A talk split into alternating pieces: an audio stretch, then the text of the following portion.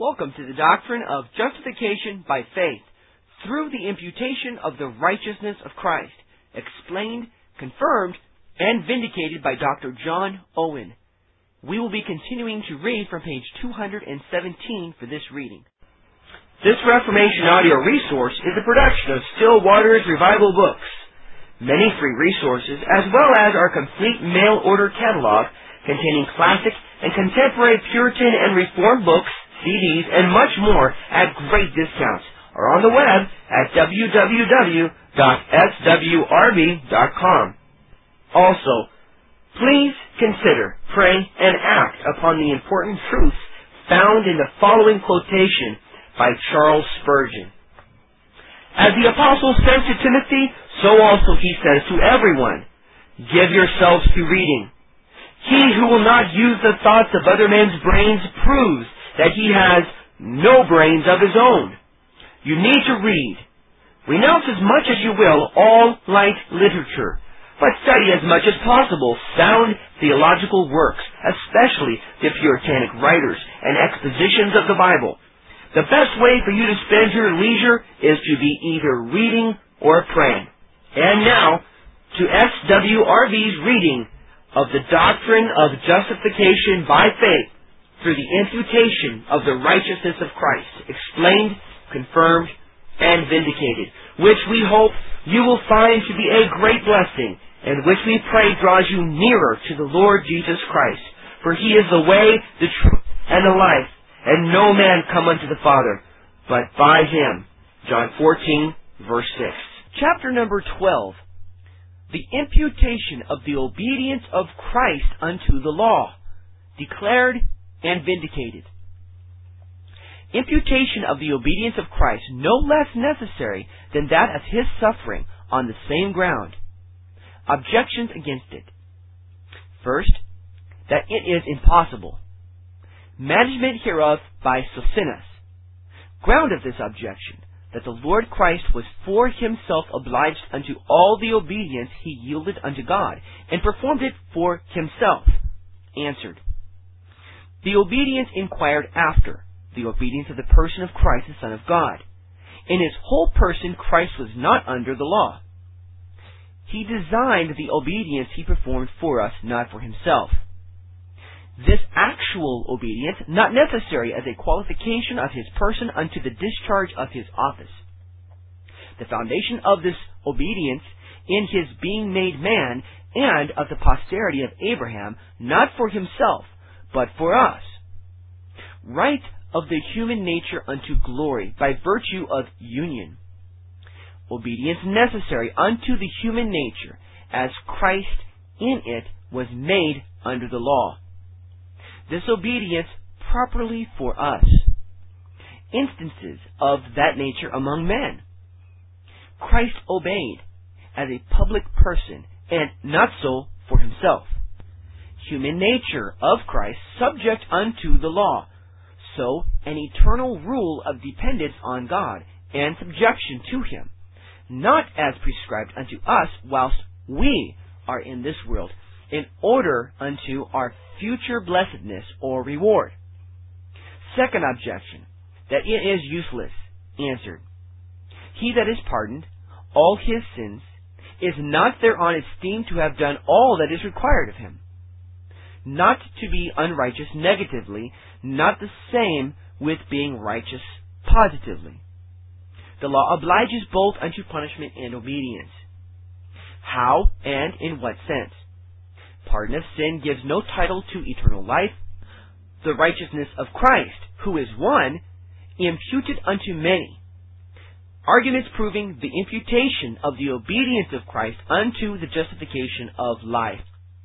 From the foregoing general argument, another does issue in particular, with respect unto the imputation of the active obedience or righteousness of Christ unto us, as an essential part of that righteousness whereon we are justified before God. And it is as follows, quote, If it were necessary that the Lord Christ, as our surety, should undergo the penalty of the law for us, or in our stead, because we have all sinned, then it was necessary also that, as our surety, he should yield obedience unto the preceptive part of the law for us also. And if the imputation of the former be needful for us unto our justification before God, then is the imputation of the latter also necessary unto the same end and purpose. End quote. For why was it necessary, or why did God have it so, that the Lord Christ, as the surety of the covenant, should undergo the curse and penalty of the law, which we had incurred the guilt of by sin, that we may be justified in his sight? Was it not that the glory and honor of his righteousness, as the author of the law and the supreme governor of all mankind thereby, might not be violated in the absolute impunity of the infringers of it? And if it were requisite unto the glory of God that the penalty of the law should be undergone for us, or suffered by our surety in our stead, because we had sinned, wherefore is it not as requisite unto the glory of God that the preceptive part of the law be complied withal for us, inasmuch as obedience thereunto is required of us?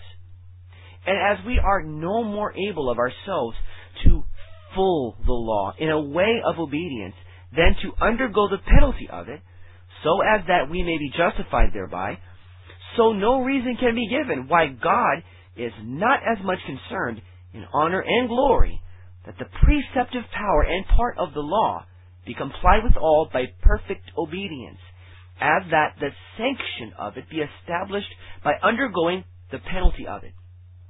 Upon the same grounds, therefore, that the Lord Christ suffering the penalty of the law for us was necessary that we might be justified in the sight of God, and that the satisfaction he made might thereby be imputed unto us, as if we ourselves had made satisfaction unto God, as Bellarmine speaks and grants.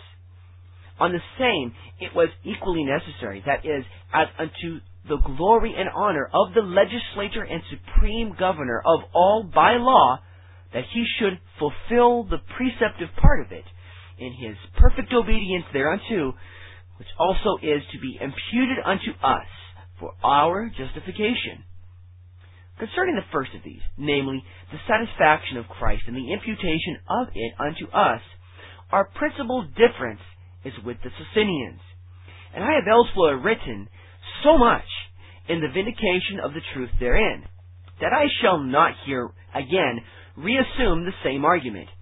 It is here, therefore, taken for granted, although I know that there are some different apprehensions about the notion of Christ's suffering in our stead, and of the imputation of those sufferings unto us.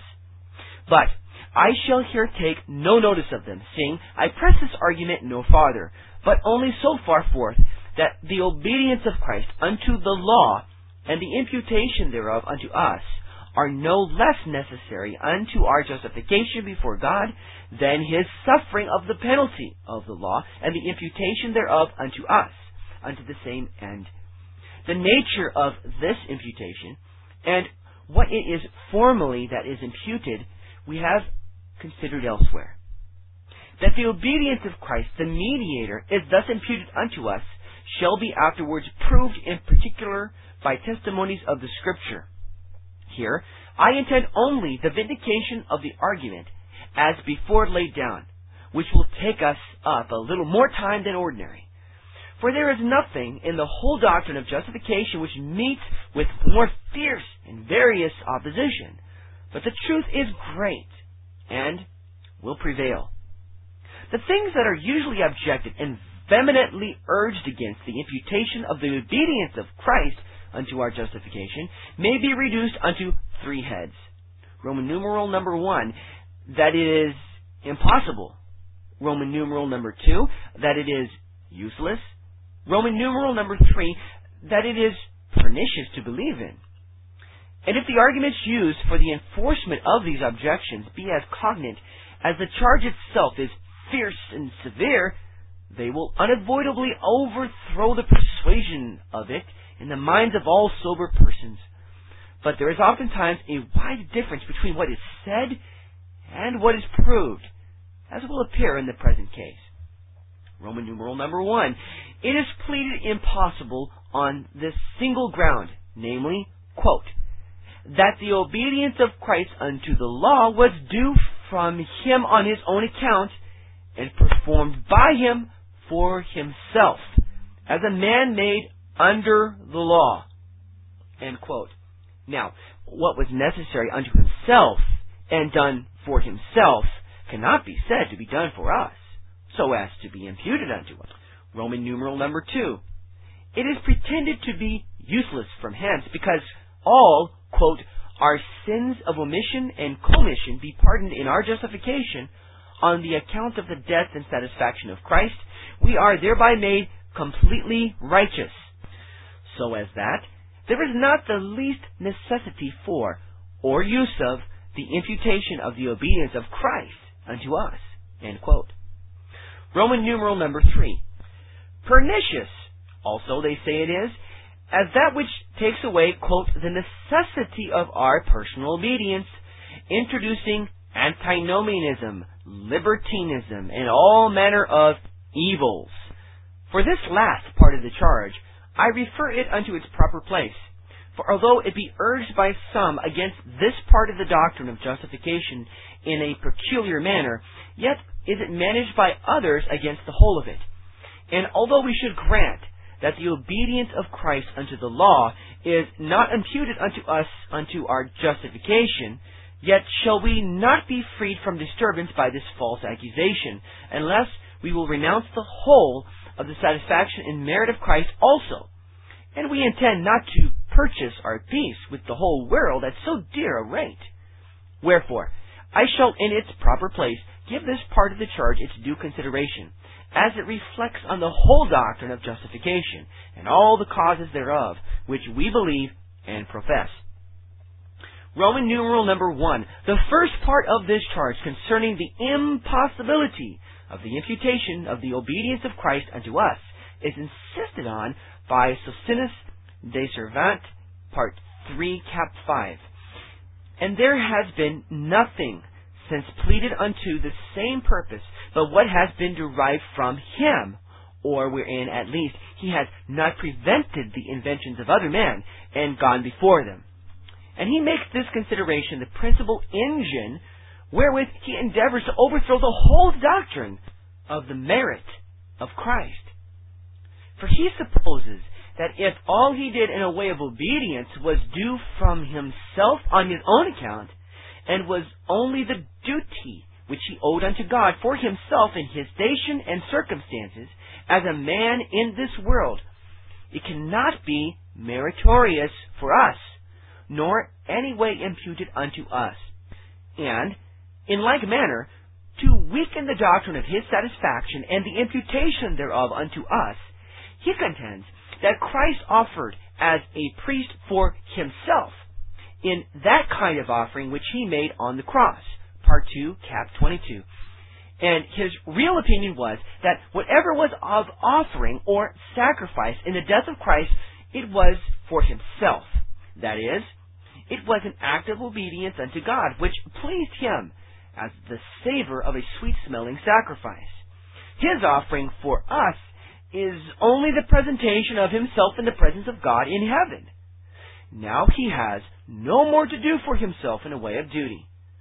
And the truth is, if the obedience of Christ had respect unto himself only, that is, if he yielded it unto God on the necessity of his condition and did not do it for us, well, I see no foundation left to assert his merit upon. No more than I do for the imputation of it unto them that believe. That which we plead is that the Lord Christ fulfilled the whole law for us. He did not only undergo the penalty of it due unto our sins, but also yielded that perfect obedience which it did require.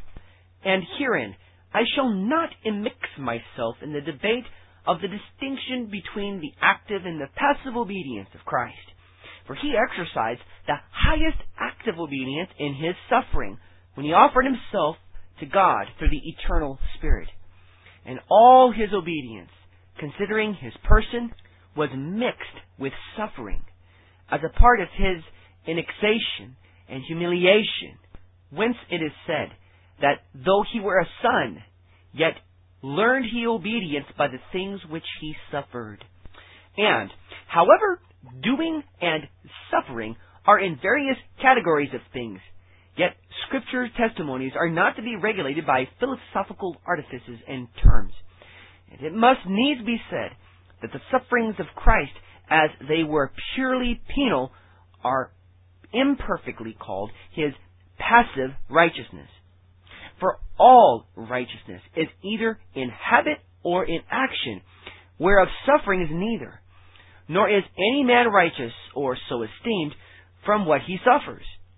Neither do sufferings give satisfaction unto the command of the law, which require only obedience. And hence, it will unavoidably follow that we have need of more than the mere sufferings of Christ, whereby we may be justified before God, if so be that any righteousness be required thereunto. But the whole of what I intend is that Christ's fulfilling of the law in obedience unto its commands is no less imputed unto us for our justification than his undergoing the penalty of it is. I cannot but judge. It sounds ill in the ears of all Christians. Quote, that the obedience of our Lord Jesus Christ as our mediator and surety under the whole of the law was for himself only, and that not for us. Or that what he did therein was not that he might be the end of the law for righteousness unto them that do believe, nor a means of the fulfilling of the righteousness of the law in us, especially considering that the faith of the church is that he was given to us, born to us, that for us men and for our salvation, he came down from heaven and did and suffered what was required of him. But whereas some who deny the imputation of the obedience of Christ unto us for our justification do insist principally on the second thing mentioned, namely, the unusefulness of it. I shall under this part of the charge consider only the arguing of Socinus, which is the whole of what some at present do endeavor to perplex the truth withal. To this purpose is his discourse, part 3, cap 5, de servant. Non-English words.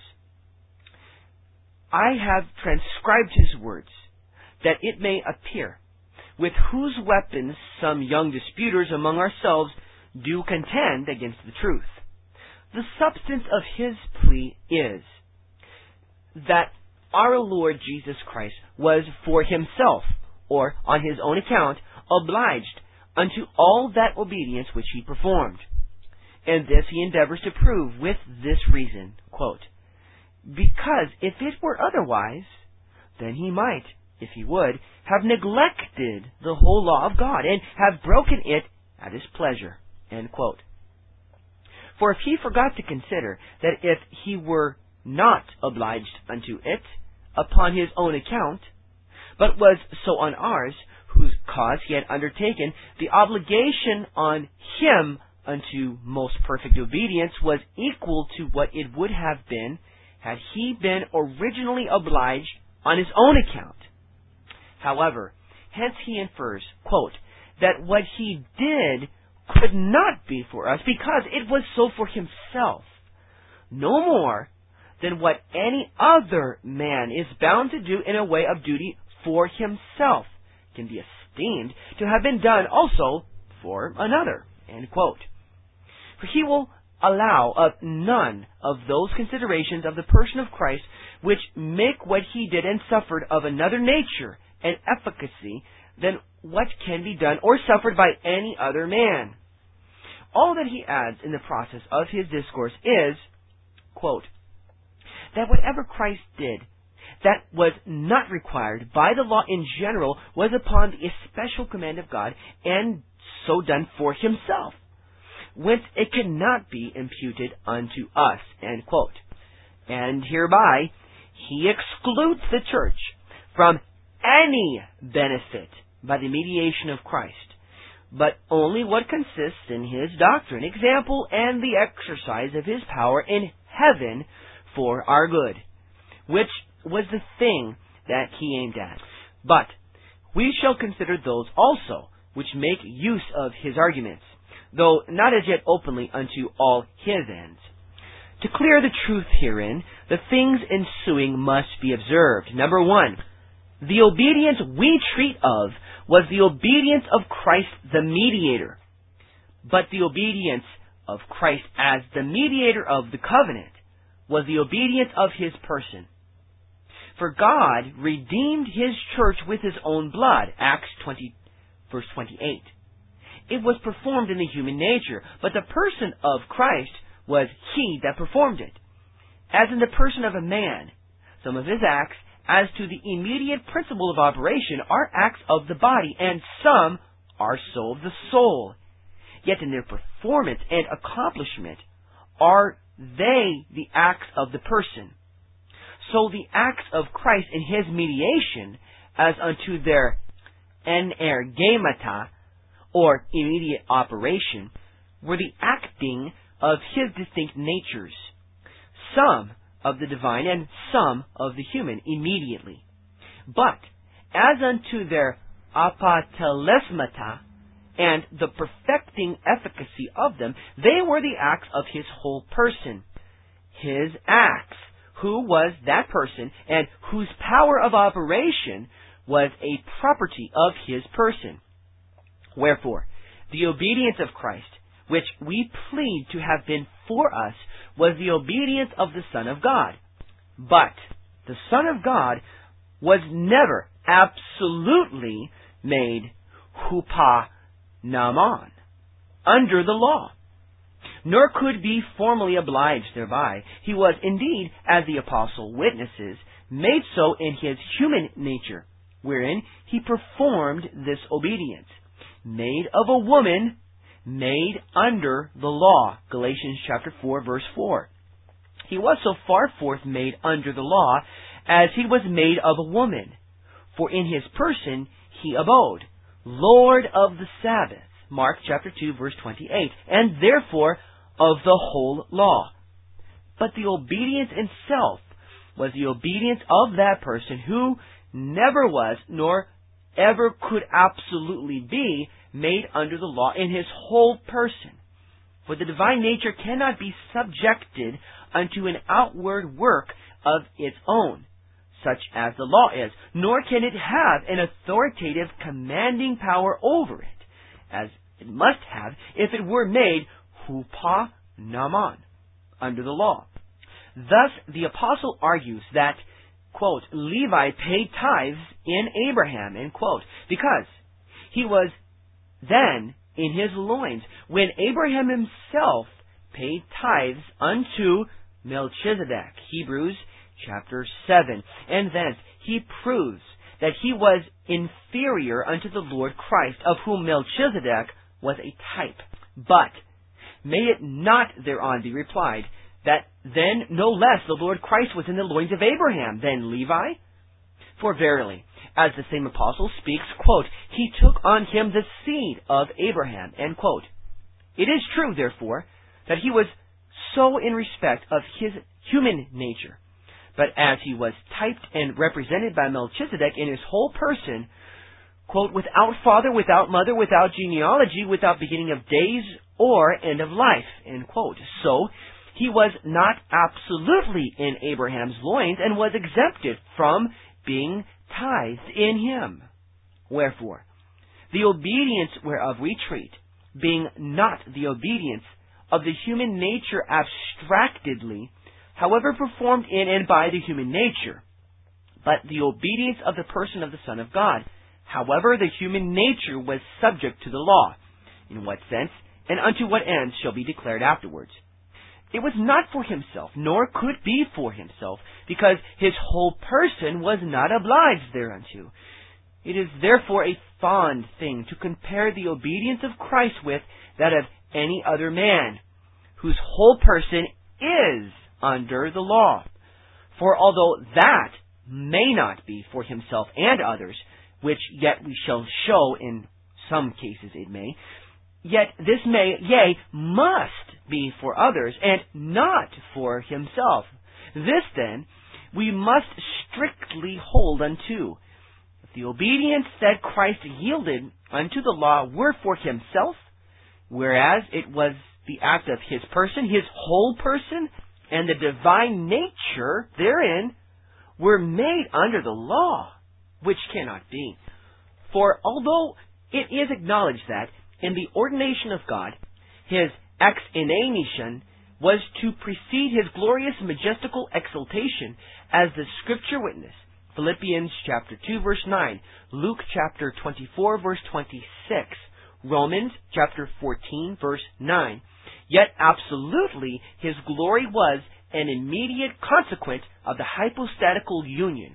Hebrews chapter 1 verse 6, Matthew chapter 2 verse 11.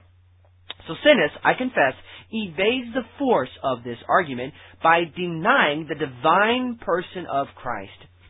But in this disputation, I take that for granted, as having proved it elsewhere beyond what any of his followers were able to contradict. And if we may not build on truths by him denied, we shall scarce have any one principle of evangelical truth left us to prove anything from. However, I intend them only at present who concur with him in the matter under debate, but renounce his opinion concerning the person of Christ. Number two, as our Lord Jesus Christ owed not in his own person this obedience for himself, by virtue of any authority or power that the law had over him, so he designed and intended it not for himself, but for us. This, added unto the former consideration, gives full evidence unto the truth pleaded for. For if he was not obliged unto it for himself, his person that yielded it not being under the law, and if he intended it not for himself, then it must be for us, or be useless. It was in our human nature that he performed all this obedience.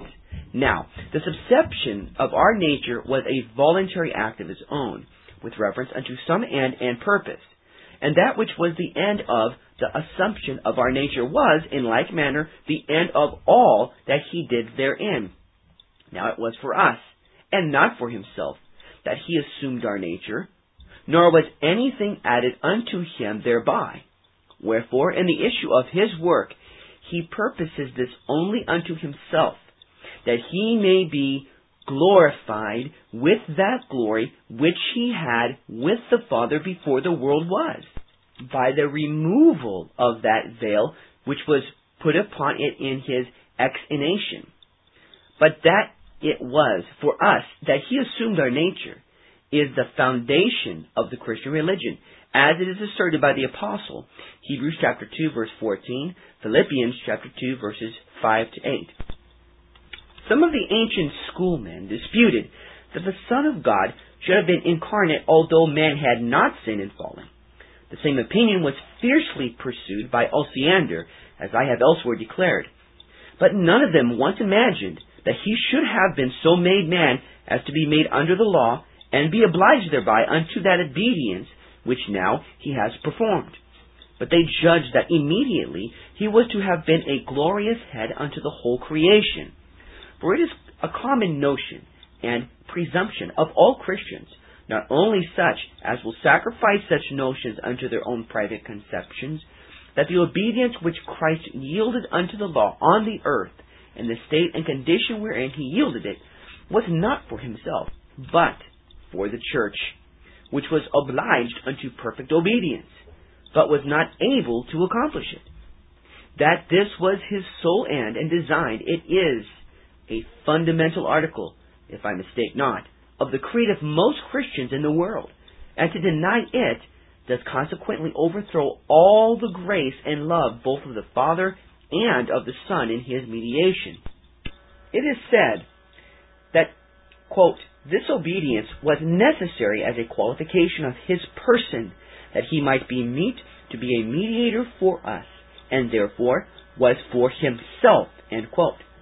It belongs unto the necessary constitution of his person with respect unto his mediatory work. But this I positively deny.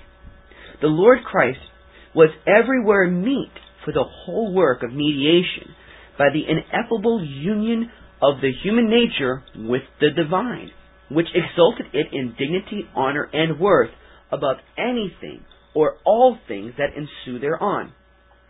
For hereby he became in his whole person the object of all divine worship and honor. For, quote, when he bringeth the first begotten into the world, he saith, and let all the angels of God worship him. Again, that which is an effect of the person of the mediator, as constituted such, is not a qualification necessary unto its constitution.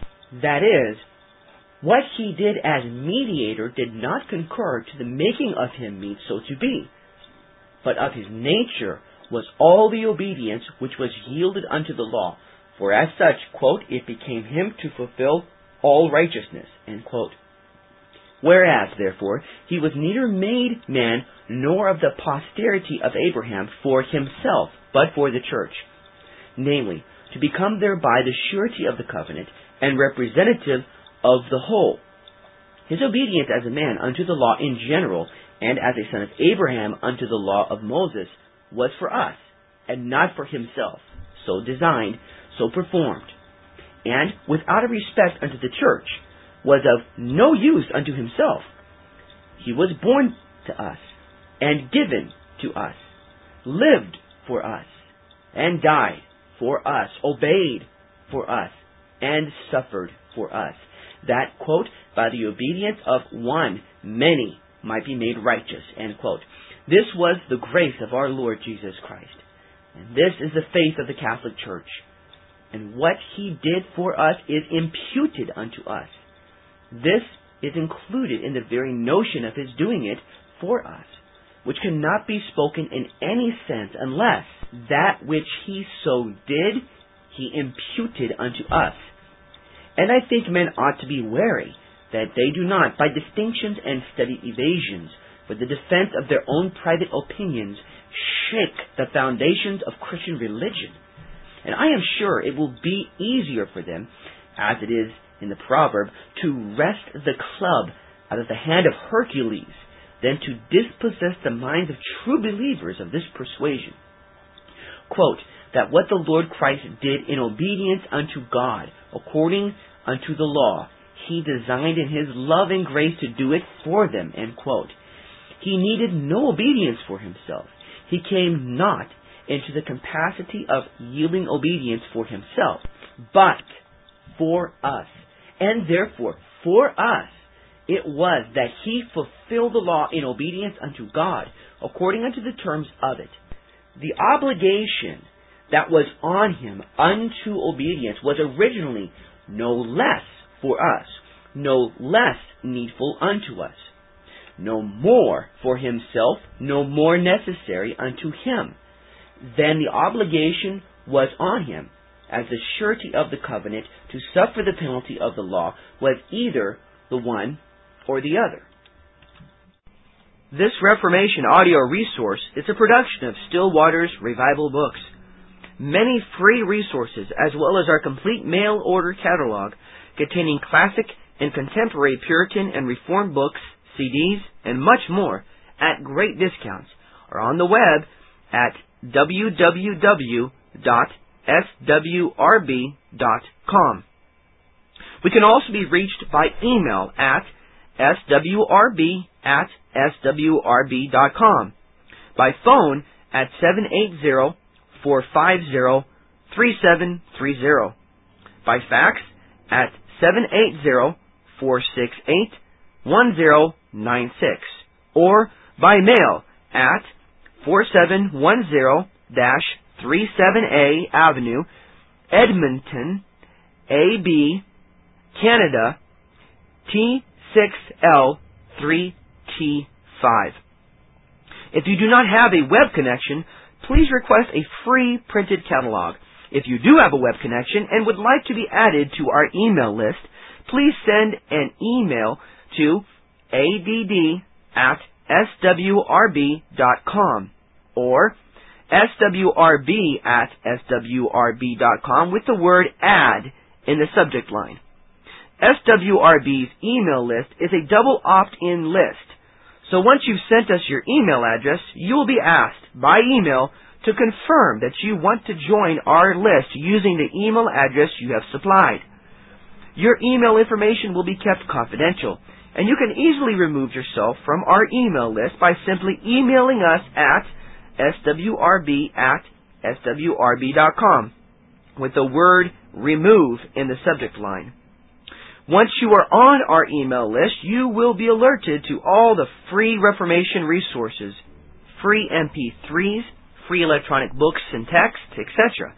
that SWRB makes available on the web, as well as, at times, to our best discounts and super specials. We also encourage you to reproduce this audio resource and to pass it on to your friends. But we only authorize this as long as the full contents of the message, including the header and trailer, is not altered in any way, and as long as the audio file or cassette is given away for free. Thank you again for listening to this SWRB reading. And remember that Isaiah chapter 26 verse 3 states, Thou wilt keep him in perfect peace, whose mind is stayed on thee, because he trusteth in thee. And 2 Corinthians chapter 13 verse 11 concludes, Finally, brethren, farewell. Be perfect. Be of good comfort. Be of one mind. Live in peace. And the God of love and peace shall be with you.